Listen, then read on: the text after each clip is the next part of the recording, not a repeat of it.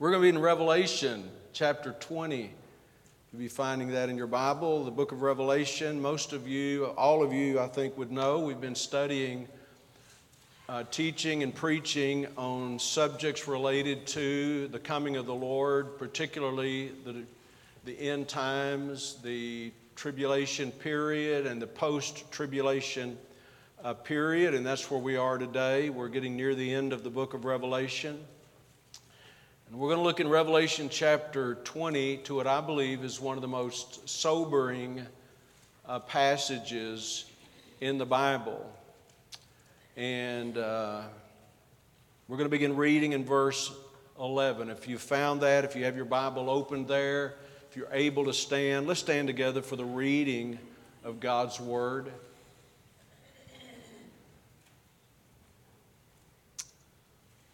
John says in verse 11, And I saw a great white throne. For those who may not know, may not remember, John, one of the Lord's apostles, uh, John, who gave us the Gospel of John and 1st, 2nd, and 3rd John, those epistles also gave us the book of Revelation. And John was exiled on an island called Patmos as a form of persecution and this would have been in the latter part of the first century. This was after Jesus died and rose again, of course.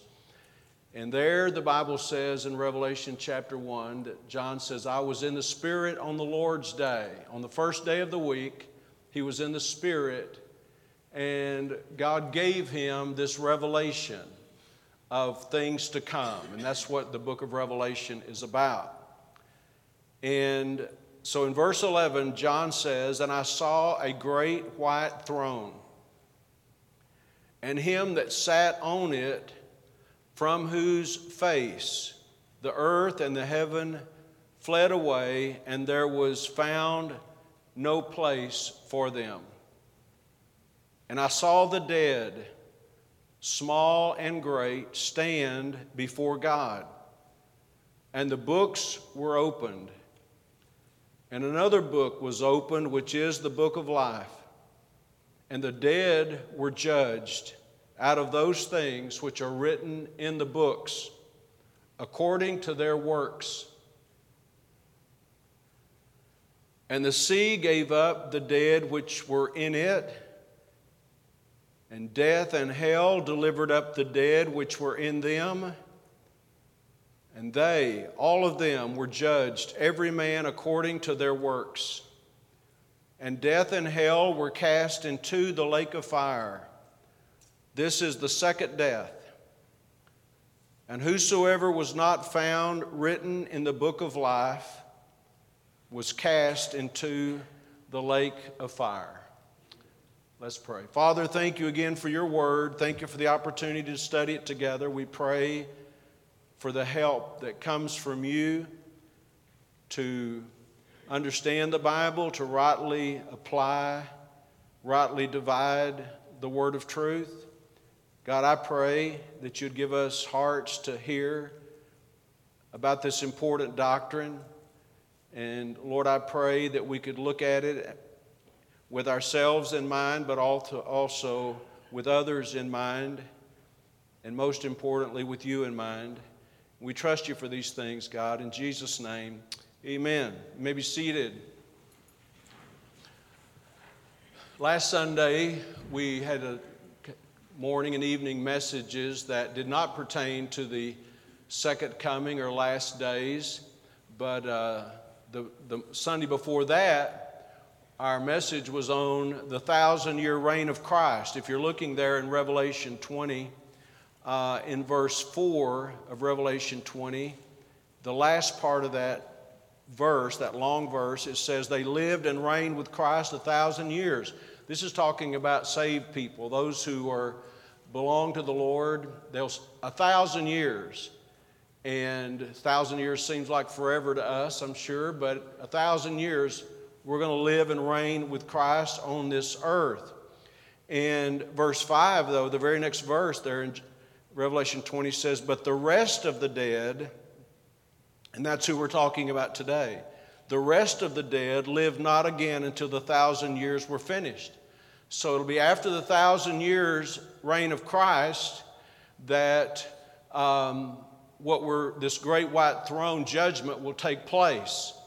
The, end, the last verse before our text, verse 10, reminds us that the devil was cast into the lake of fire, and the false prophet, that's where the false prophet and um, the beast are, the devil, um, and, the, and all, all are cast into the lake of fire. And then we have this great white throne. So, so that just kind of gives you a time frame. When does this happen? It happens after the millennial reign, after the thousand year reign of Christ.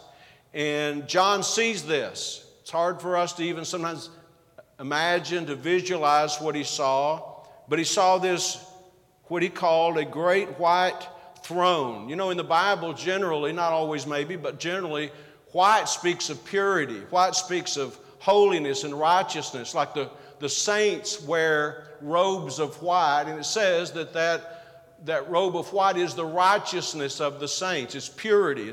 And so this is a pure judgment.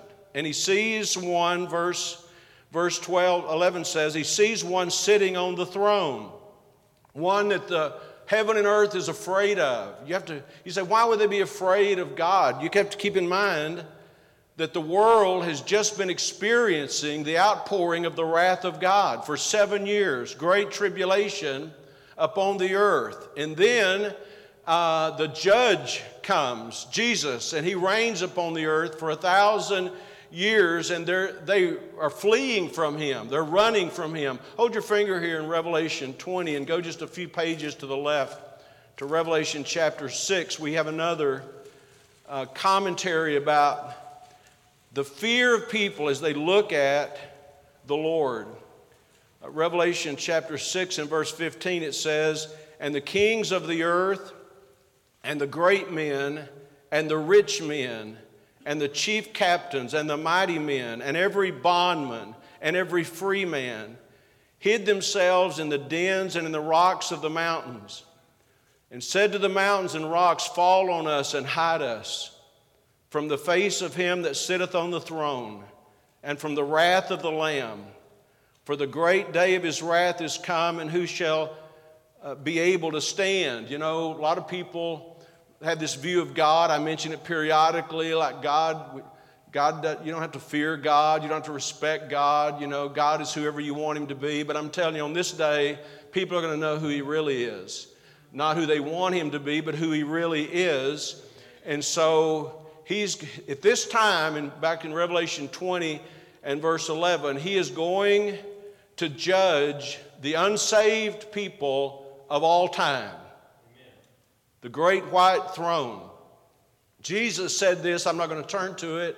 In John chapter 5, Jesus said that the Father hath committed all judgment unto the Son. There's no doubt in my mind that Jesus is the one sitting on the throne, whom all the people of the earth are fearful of. He has committed all judgment to him. So, what does it tell us in verse 12?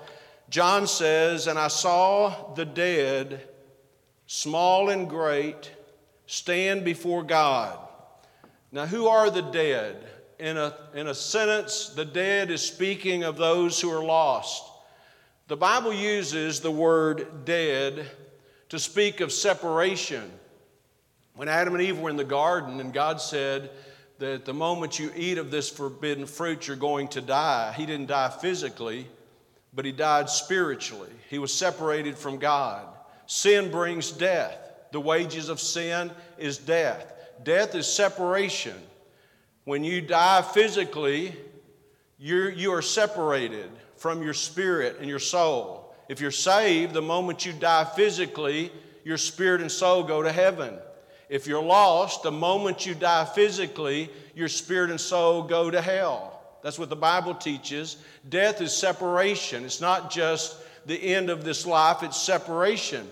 And so the dead here that are going to stand before God are those who are spiritually dead, separated from God, but their bodies, the bodies of the unsaved, are going to be resurrected.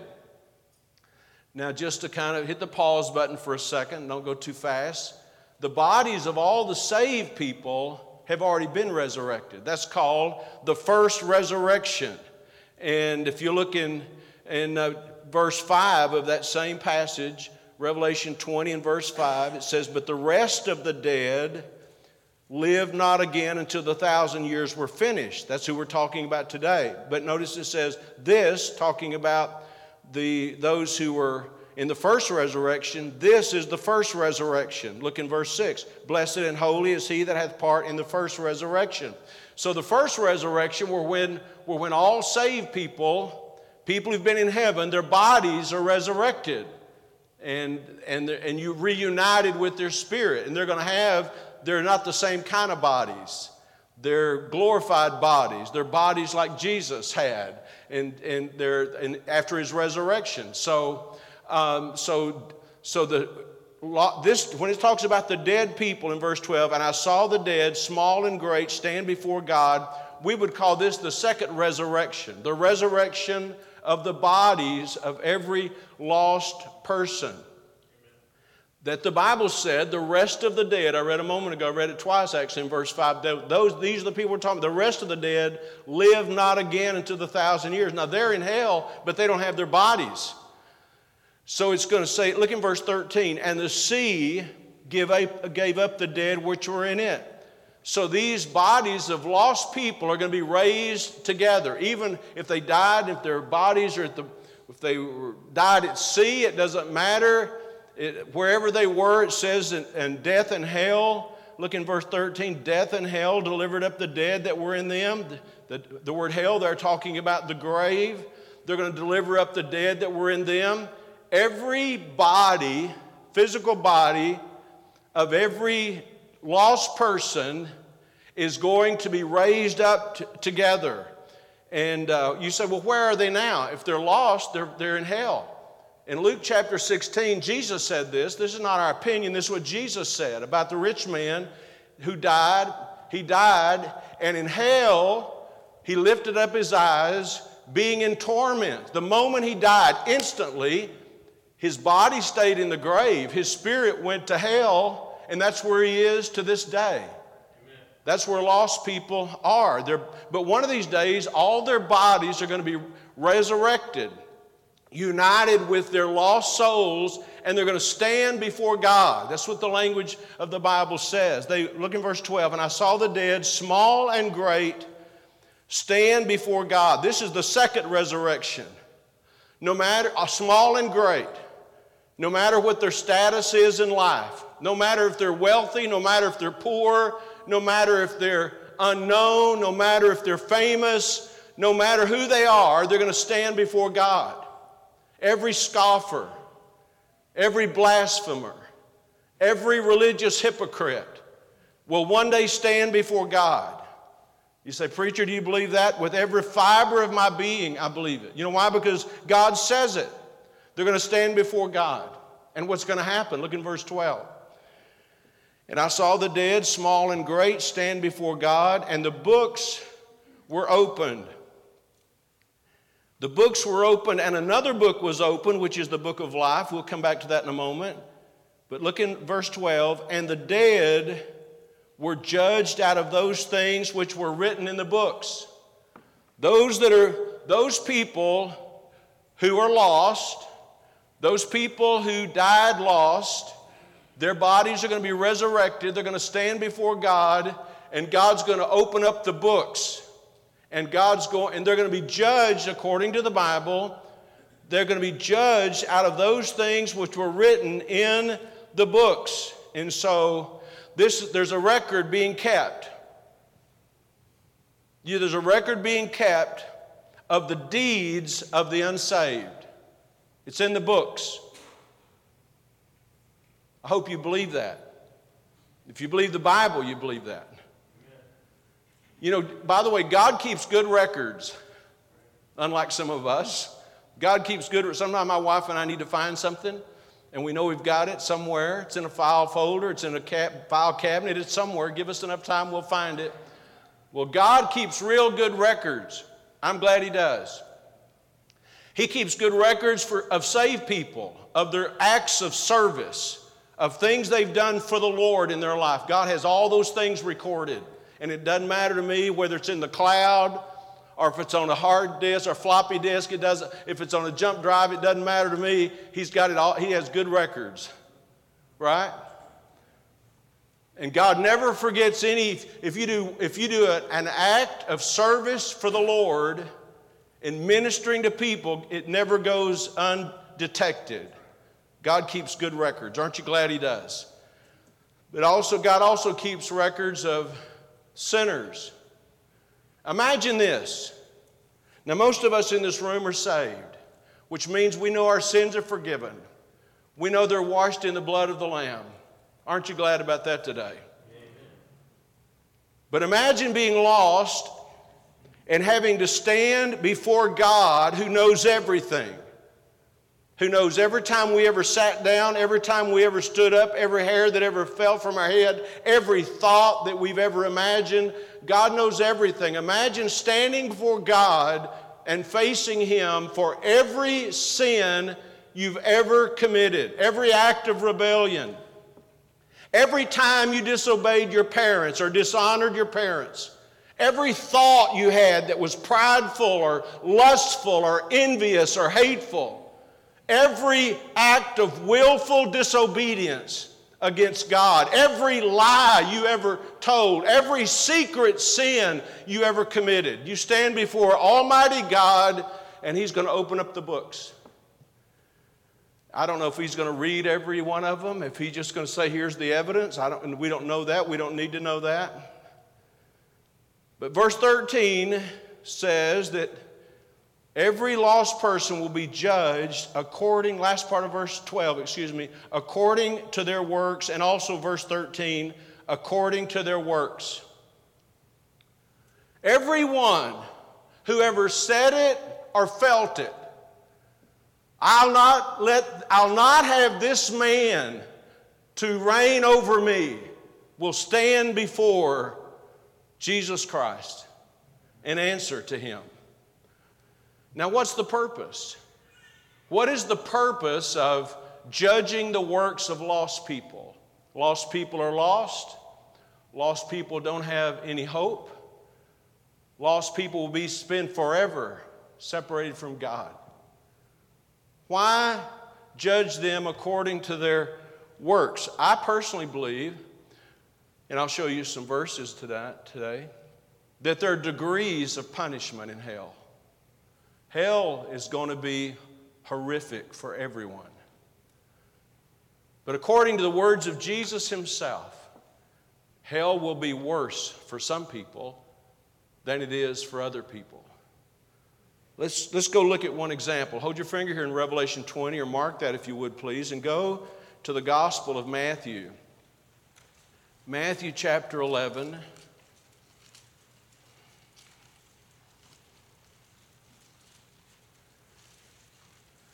And we'll take up reading in verse 20.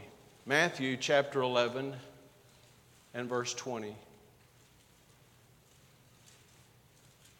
While you're turning, let me just say something that to encourage you. It's such a blessing to see people with open Bibles, turning the pages, looking at the Word of God. You know, it troubles me when people, no matter where you turn, no matter what you read, no, matter how many times you say, look at this, they just keep looking at you. But, and here's the, here's the thing the Word of God is quick and powerful and sharper than a two edged sword. We want to look at what God says, right? You listen to my voice, but we, most important, we want to see these are not my opinions, these are God's opinions. So, Matthew chapter 11 and verse 21 says, Woe unto thee. Jesus is speaking. Well, let's go back, verse 20, I'm sorry. Verse 11 in chapter 11, verse 20. Then began he, talking about Jesus, to upbraid. That means to correct, to call out, to rebuke. He began to upbraid the cities wherein most of his mighty works were done because they repented not. He is specifically targeting cities where he did a lot of mighty works, but they refused to repent. And he calls them out by name in verse 21 Woe unto thee, Chorazin! Woe unto thee, Bethsaida! These are cities. For if the mighty works which were done in you had been done in Tyre and Sidon, they would have repented long ago in sackcloth and ashes. But I say unto you, it shall be more tolerable for Tyre and Sidon in the day of judgment than for you. These other cities were unbelievers also, but there's going to be more severe judgment on these cities because they had the opportunity to hear, they saw him work, and they still refused to repent. Let's read a little further. Verse 23 And thou, Capernaum, seaport, sea village on the northern coast of the Sea of Galilee, the place Jesus spent a lot of time, Capernaum. And thou, Capernaum, which are exalted unto heaven, shall be brought down to hell. For if the mighty works which have been done in thee had been done in Sodom, it would have remained until this day. But I say unto you that it shall be more tolerable for the land of Sodom in the day of judgment than for thee.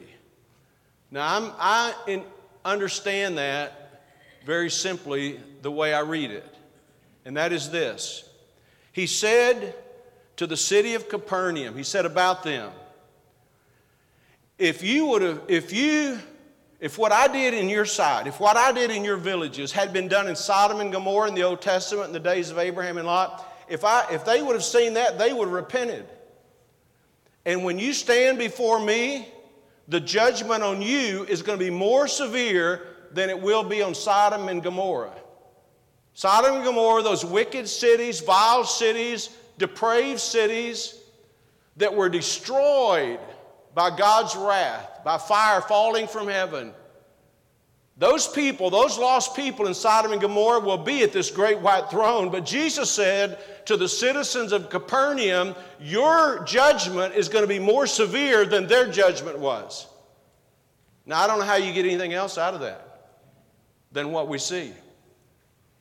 So, what does that mean? There'll be, there'll be I'll, I'll use it for a proof text, an example of how there will be degrees of punishment in hell. And who, according to what we've said so far, who will be judged the more severely? It's who they'll be. The people who heard and rejected. The people who saw multiplied evidence of God's, God's work and yet they refused to accept. They're going to receive the greater judgment.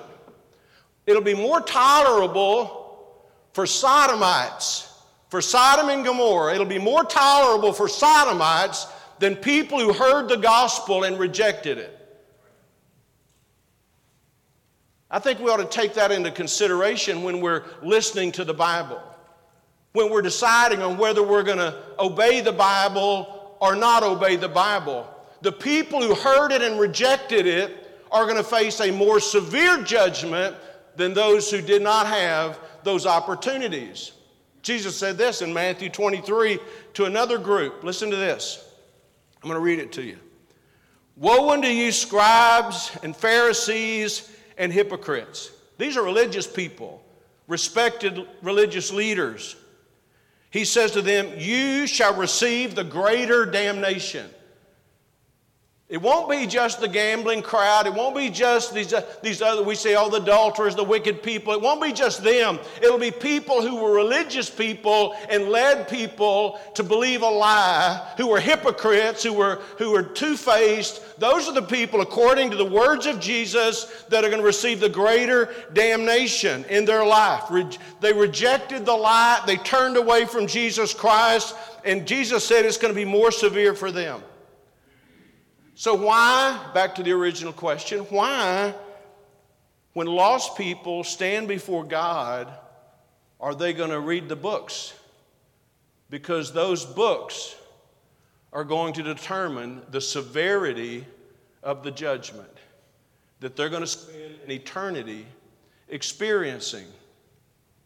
People who mock, people who make fun, people who disregard God's warning, people who stiffen their neck in stubbornness and rebellion, and reject Jesus Christ, they're going to have the greatest judgment. You know, they think they're going to get by with it. They're going to all stand before God one day, and they're going to answer to God. This is very serious stuff, isn't it? I think it's very serious.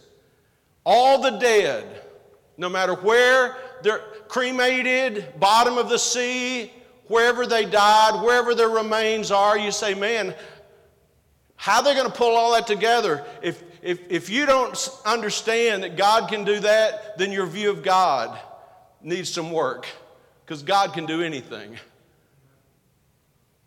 And I'm going to go on and say some other things about the text. But if you're here today and you've heard the gospel and you don't turn to Christ, really turn from your sin and turn to Christ, you ought to be thinking about what we're reading about because if nothing changes in your life, that's where you're going to be. And it won't be easier on you because you sat in church and was raised in a Christian family. It won't be easier on you, it'll be worse because you've not taken seriously the opportunity to hear the Word of God. I'm just telling you what the Bible says. It also says in verse 12, it says that uh, I saw the dead, John says, small and great, stand before God, and the books were opened. And another book was opened, which is the book of life. It says in the last part of verse 15, Whosoever was not found written in the book of life was cast into the lake of fire. Now, what is the book of life? Do we have the books Every time I read it, I'm thinking, you can't cook the books, right? I mean, God keeps the records. But there's another book that's there. It's the book of life. The book of life is the record of all people who are saved. It's the record. The book of life is the record of every person who accepted God's plan of salvation in His Son Jesus Christ and receive forgiveness and redemption, their name is written in the book of life. I think it's interesting that the book of life is there. I don't know why it was there, because none of these people we're talking about are in the book of life. But it could be that the presence of that book in life, book of life will be like a woeful reminder that the lost are there, not because they did bad things, the lost are there because they rejected Jesus Christ and his free gift of everlasting life. So, what's going to happen to these people? Verse 14 says, if you look there, please, verse 14. And death and hell were cast into the lake of fire. All the unsaved, after being judged, will be cast into the lake of fire. The Bible says in verse 14, this is the second death. In my Bible, I can look right across the page to Revelation 21 in verse 8. Would you join me there for a moment and just read this quickly? Revelation 21 in verse 8. But the fearful and unbelieving and the abominable and murderers and whoremongers and sorcerers and idolaters and all liars shall have their part in the lake which burneth with fire and brimstone, which is the second death. I think it's interesting. I, we're going to be on this passage in this text where I just read tonight on our message, but I think it's interesting that he said all liars. I mean, there's some things in there that you could say, I've never murdered anybody, right? But there's not a person that's ever lived that can say, I've never told a lie. They don't, all liars. You say, well, I'm, I'm, I didn't, I never, I'm not, wasn't a whoremonger. I wasn't a sorcerer. I didn't get into witchcraft. I didn't bow down before idols. All liars.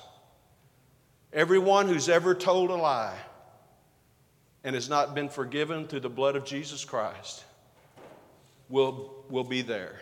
Will be, it says have their part in the lake of fire. So that where are these lost people going to be? Where are they going to be condemned to? Verse 14, they'll be cast into the lake of fire. Verse 15, they were cast into the lake of fire. This is the second death. They've already died once physically, but this is the second death. When they'll be died, they died once physically, they'll be resurrected to stand before the Lord. They will hear the accusations against them, the, the record of their sins, and then they'll be cast into the, sec- into the lake of fire. That's the second death. And everyone not found in the book of life cast into the lake of fire. You say, Preacher, what do you think the lake of fire is? Let me just take a moment and explain it. It's a lake of fire. It's a, it's a literal fire. It's a literal lake of fire. It's, and it's everlasting fire. Not just a momentary fire, it's everlasting.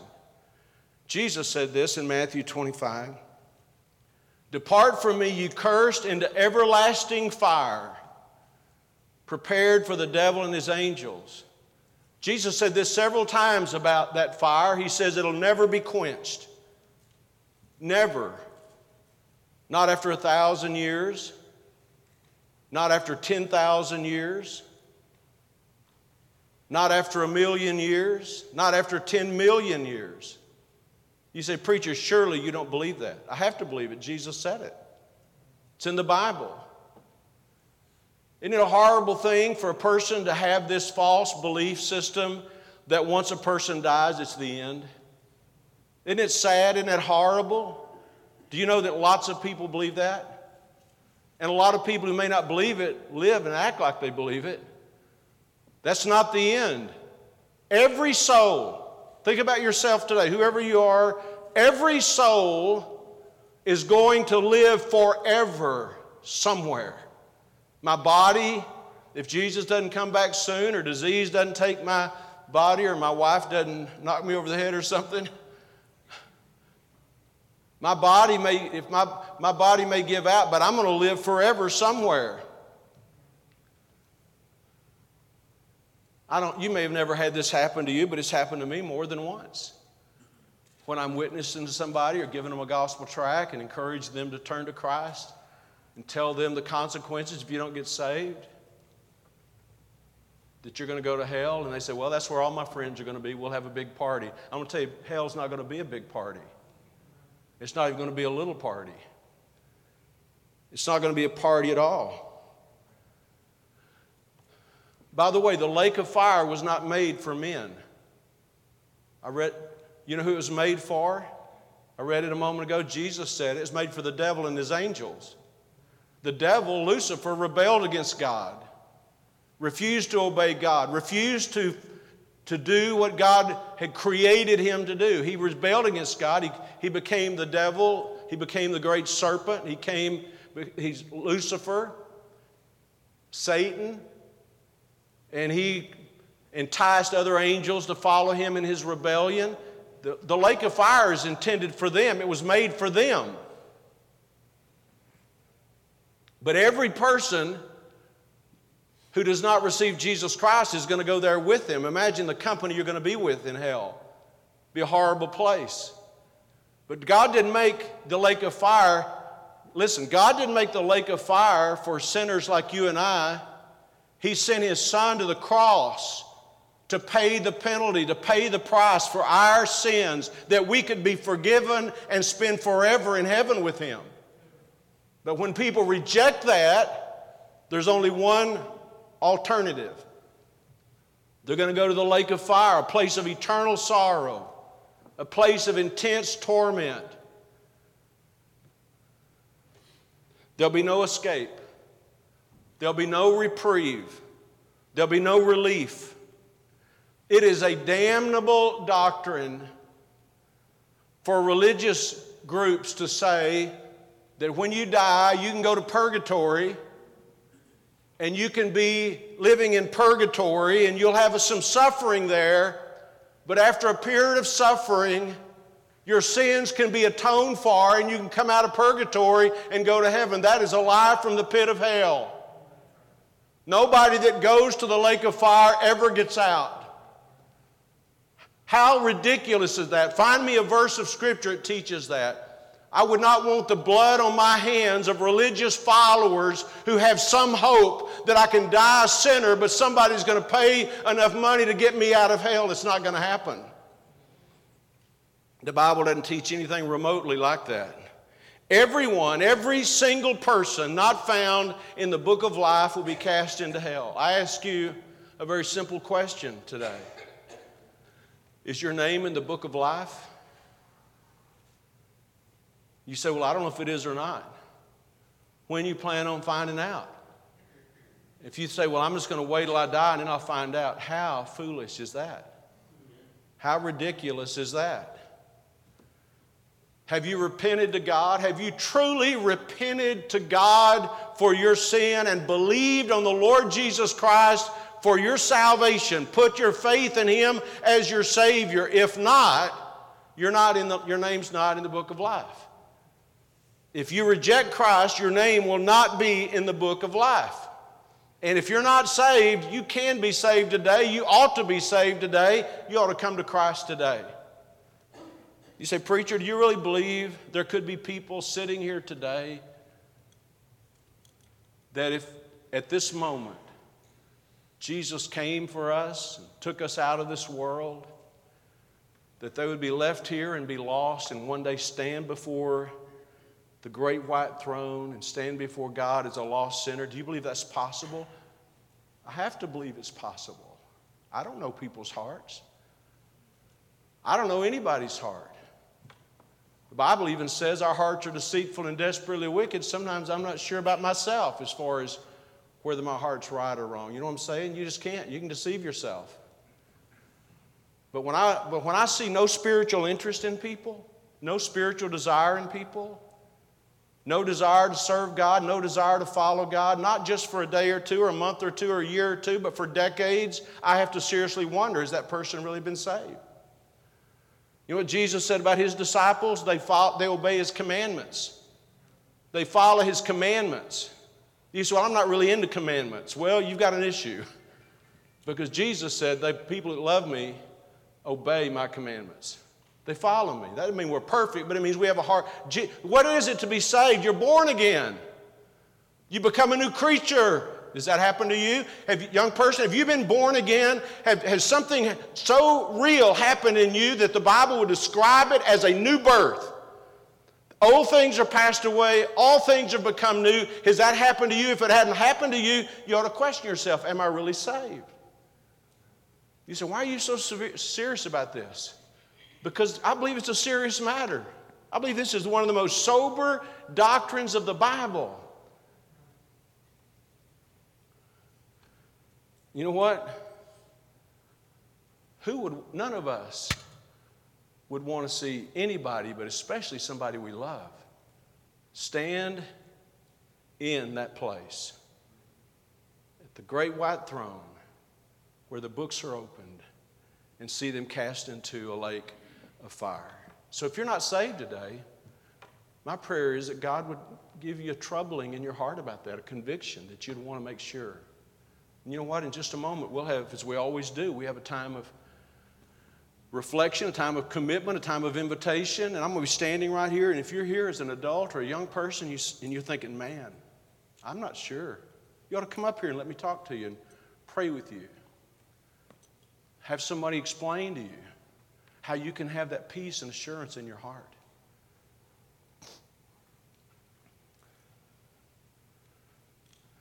And then I want to say this and we're done. I'm not going to ask people to raise their hand, but my, my belief is that most people in this room who are saved basically believe what I've preached today. So the question then is what are we doing to keep people from going there? What are, what are we doing as Christians, as disciples, to warn people.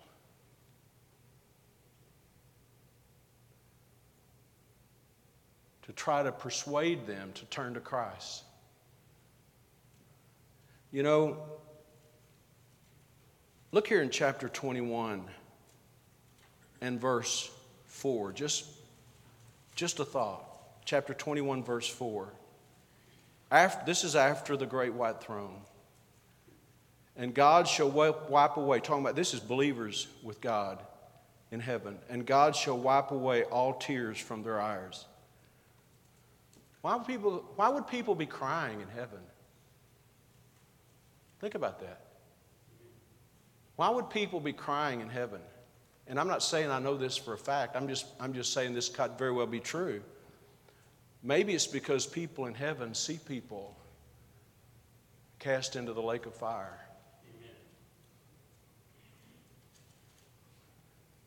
You know, I wouldn't, I wouldn't want to see what John saw. I wouldn't want to see people cast into a lake of fire. But it might do us all good to see a glimpse of that. It might shake us up and break us out of our whatever we're in timidity, fear, laziness, and say, you know, I'll be more serious about this subject. So I see for all of us two basic lessons. Number one, if you're not saved, you need to be saved. And if you are saved, we need to take serious our responsibility through personal evangelism, witnessing, supporting missions to do everything we can to get the gospel out to people. Amen. Let's bow our heads together for prayer.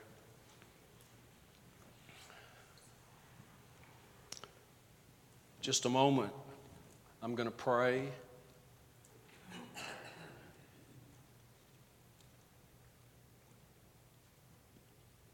I would like to think that if you've listened seriously to the message today, carefully, that one or two things I just mentioned would apply to you. If you're not saved, you ought to be troubled about that and come talk to somebody about it. If you are saved, maybe it'd be a good day to get on our knees, maybe at this altar or there at our seat or somewhere, and say, God, help me to live like this is really something that I believe. Our Father, as we pray today, we thank you for your word, how we've thanked you so many times in recent months for the truths that we find in the book of Revelation, things that are in the future, things that we would not have any clue about if you didn't tell us. And Father, thank you for this graphic description of what will take place at the great white throne judgment.